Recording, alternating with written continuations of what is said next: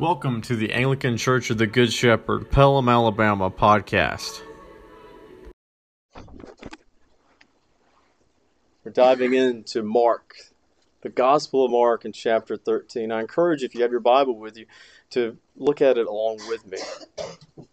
Because for us today, our Lord Jesus Christ is calling us to three different things to stay awake, to remain faithful, and to be on guard. Someone's walking in downtown New York City. Someone shouts out, The end is near. And there is a sign that they also have, and it's a street corner pastor. The multitudes are going on with their lives, passing by his shouts and looking away from his sign. Perhaps he needs a better sign. The Advent is near. For truly his coming, and at his coming, his appearance, when he comes and we're seeing him face to face, it will be the end of the old age, but it's also the beginning. The beginning of the new. And until his advent, his return, his appearance, we must be prepared for the arrival of our King. Now, no one waits around before company comes over, right? No, we stress out. We stress about cleaning up our homes as quickly as possible, quickly and hurriedly. And we do so to prepare our home to be their home. We stress over our plans to welcome and to entertain our guest, our visitor. We even we search our closets for the right outfit to clothe ourselves outwardly to impress our guest. So, how much more should we be doing the same by cleaning the home of our Lord, our soul, and preserving our body as the temple of the Holy Spirit? We should dress ourselves in our King's robes of righteousness and visit and feed and clothe those who are lacking and those who are in need. Oh, but instead, what do we do? We trouble ourselves about the cares of the world, and we're choked by the thorns and the thistles of the ever seeking deceitful appearances of happiness, or the way the world defines happiness. But today's gospel lesson is a call to us to turn away from the hustle and the bustle of material happiness and to prepare for the promise of God, for Christ's return. Now, Mark 13 is known as the little apocalypse because it describes what would and what will happen to the Jewish people and to the people of God and to the nations of this world after Christ's earthly ministry. Midway through the chapter, Jesus makes a curious warning to watch for the signs of the coming abomination of desolation in verse 14. Now, if we know the Holy Scriptures like we ought, this reference in verse 14, the abomination of desolation, uh, that should draw our attention, remind us of something we've heard before that the prophet Daniel notes in his book in three different cases. Daniel tells us that this abomination of desolation will end the temple sacrifice, end the burnt offering. It'll be set up within the temple of God. It will profane the temple. Now, as Anglicans, who are Reformed and Catholic. Next, we should open up the apocryphal book of First Maccabees in chapter 1. And we learn what happens after Daniel prophesies this abomination and before Christ Jesus. So, before or after the Old Testament and before the New. What happens? We learn that Antiochus Epiphanes attacks Jerusalem, the holy city where the temple is at, and, quote, there erected a desolating sacrilege upon the altar of burnt offerings. They also built altars in the surrounding cities of Judah, and they burned incense at the doors of the houses, and not only in the houses, but there in the streets. The books of the law, the Holy Scripture they found, was torn to pieces and burned with fire and where the book of the covenant was found in the possession of anyone, or if anyone adhered to the law, the decree of the king condemned him to death. They kept using violence against Israel, and they found against those month after month in the cities.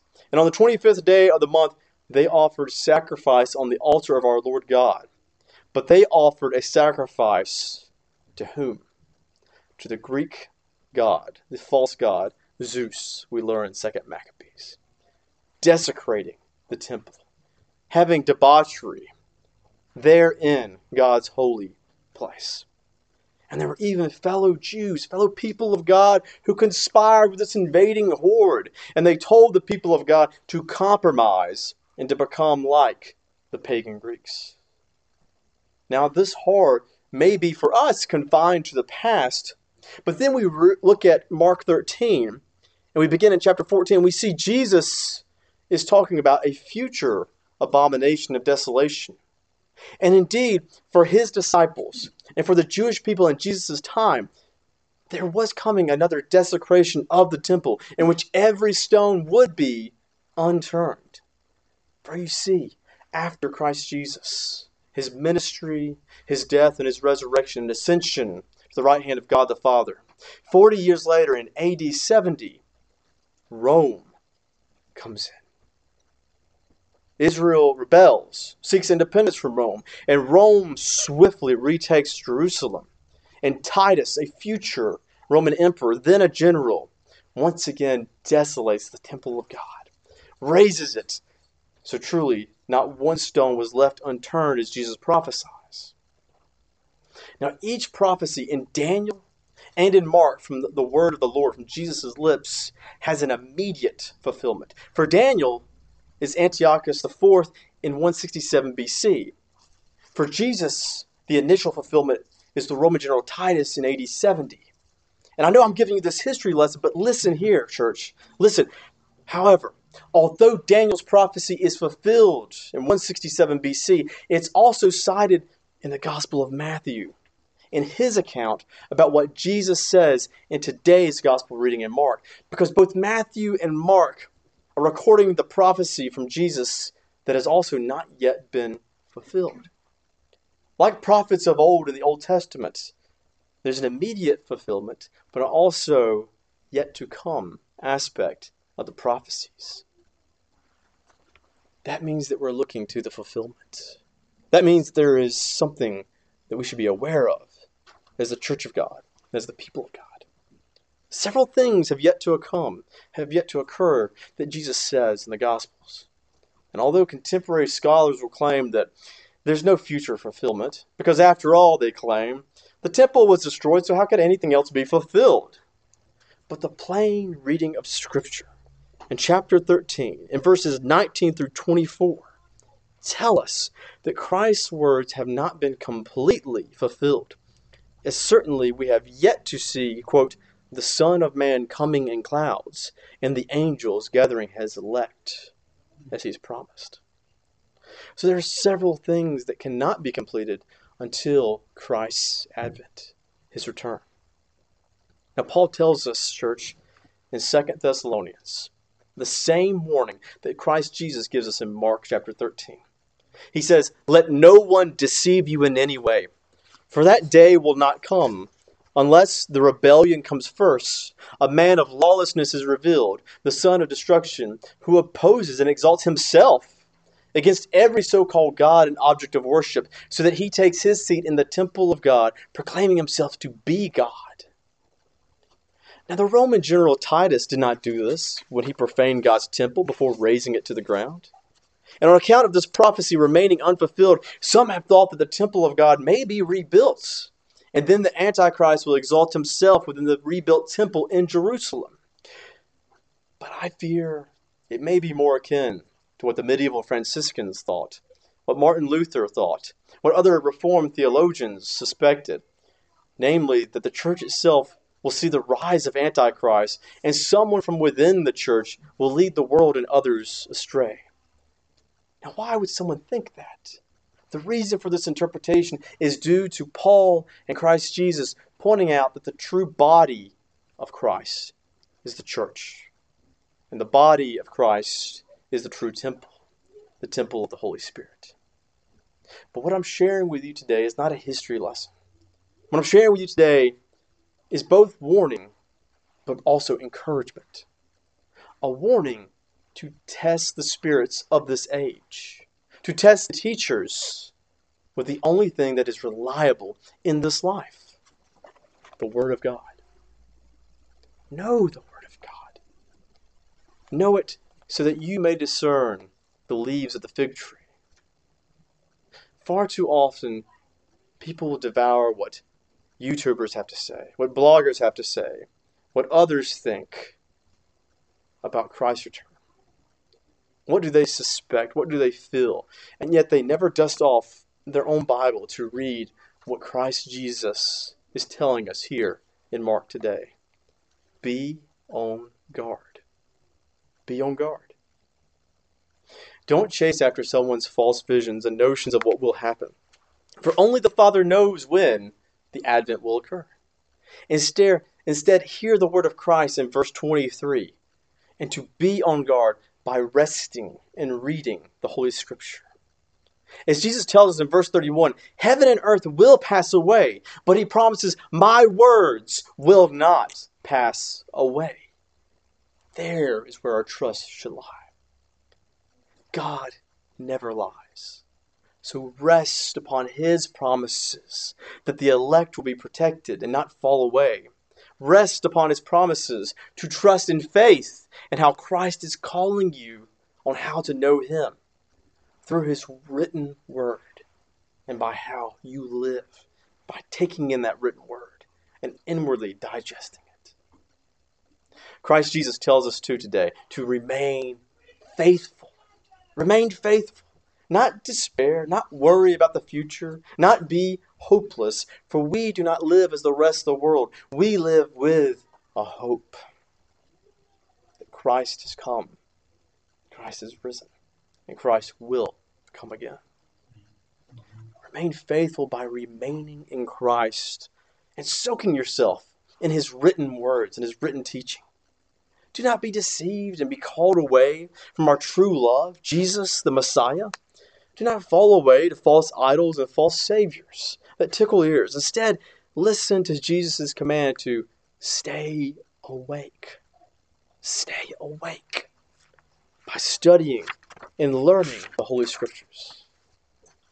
Why study the written Word of God? Because the living Word of God tells us today in verse 23 I've told you all these things beforehand. How will we know what he has told us unless we read from the scriptures what he has told us? We cannot be like people who own a mirror, but they never actually use the mirror to fix your appearance. We just walk outside, ignoring what we see. Yet, I fear that far too often we own Bibles, multiple Bibles, and yet we never learn to read them to read about the one who loved us and who is calling us to lean into his bosom like St. John, to take in his Holy Spirit and to live refreshed lives, bubbling forth from the eternal spring that Jesus provides. Let us drink from that well. Because Jesus warns us too in the last verses of Mark 13 that we live now in a time where the Master has left his house to us, the servants and He's left the house to us to take care of. We are the doorkeepers to our Master's home, and we are called to stay awake for His return. Stay awake. Not dive off into the cares of the world, not ignore what Christ Jesus is calling us to do, calling us to be, to be new life in a dead world. We don't know the hour of his return but we're commanded to prepare for his return. Because he tells us, For you do not know when the master of the house will come, lest he suddenly come and find you asleep. And what I say to you, I say to all stay awake. So, regardless of the hour of life that we find ourselves in, whether or not young or old, whether or not working, retired, whether or not irrespective of the challenges of today, the unpopularity of Jesus Christ, we are called to stay awake. No matter if the hour is new in the morning or late in the middle of the night, stay awake. So while we are on guard and staying awake as Christ commands us, what does that look like, church? What does it look like? It's easy to hear these words of staying awake, of being on guard, remaining faithful, but what does that look like for us? It looks like the collect that we prayed this morning for today, a stirring up of the Holy Spirit within us, so that we produce yearly, monthly, daily, an overabundance of good works and loving our neighbor, so that we continue to bring life to the thorns and thistles who are around us. We are living vines that spread forth as branches from the true vine, Jesus Christ the Messiah. His life lives in us in grace through the Holy Spirit. And that Savior, that very same Savior, is coming to restore all things, as we prayed this morning. To restore all things, people of God. To wipe away every tear from every eye. Are you preparing yourself for that glorious day? And how you live now?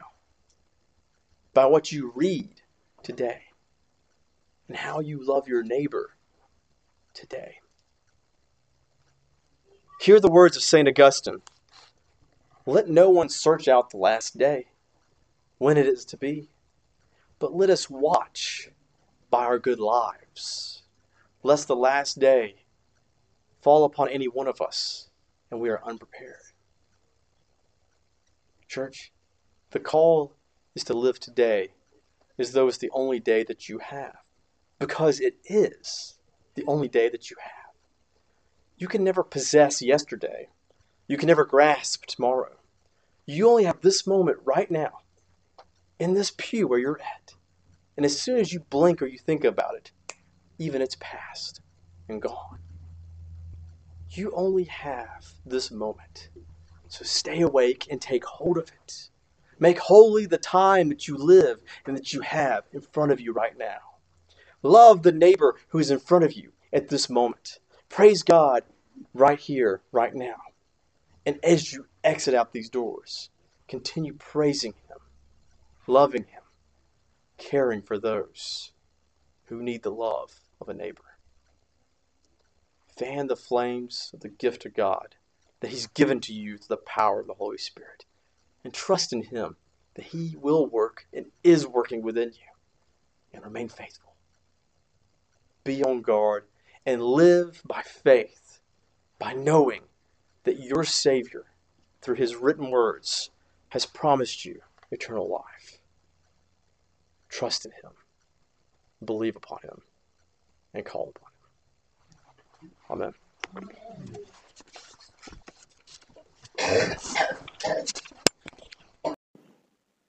Thank you again for joining us on the Anglican Church of the Good Shepherd, Pelham, Alabama podcast.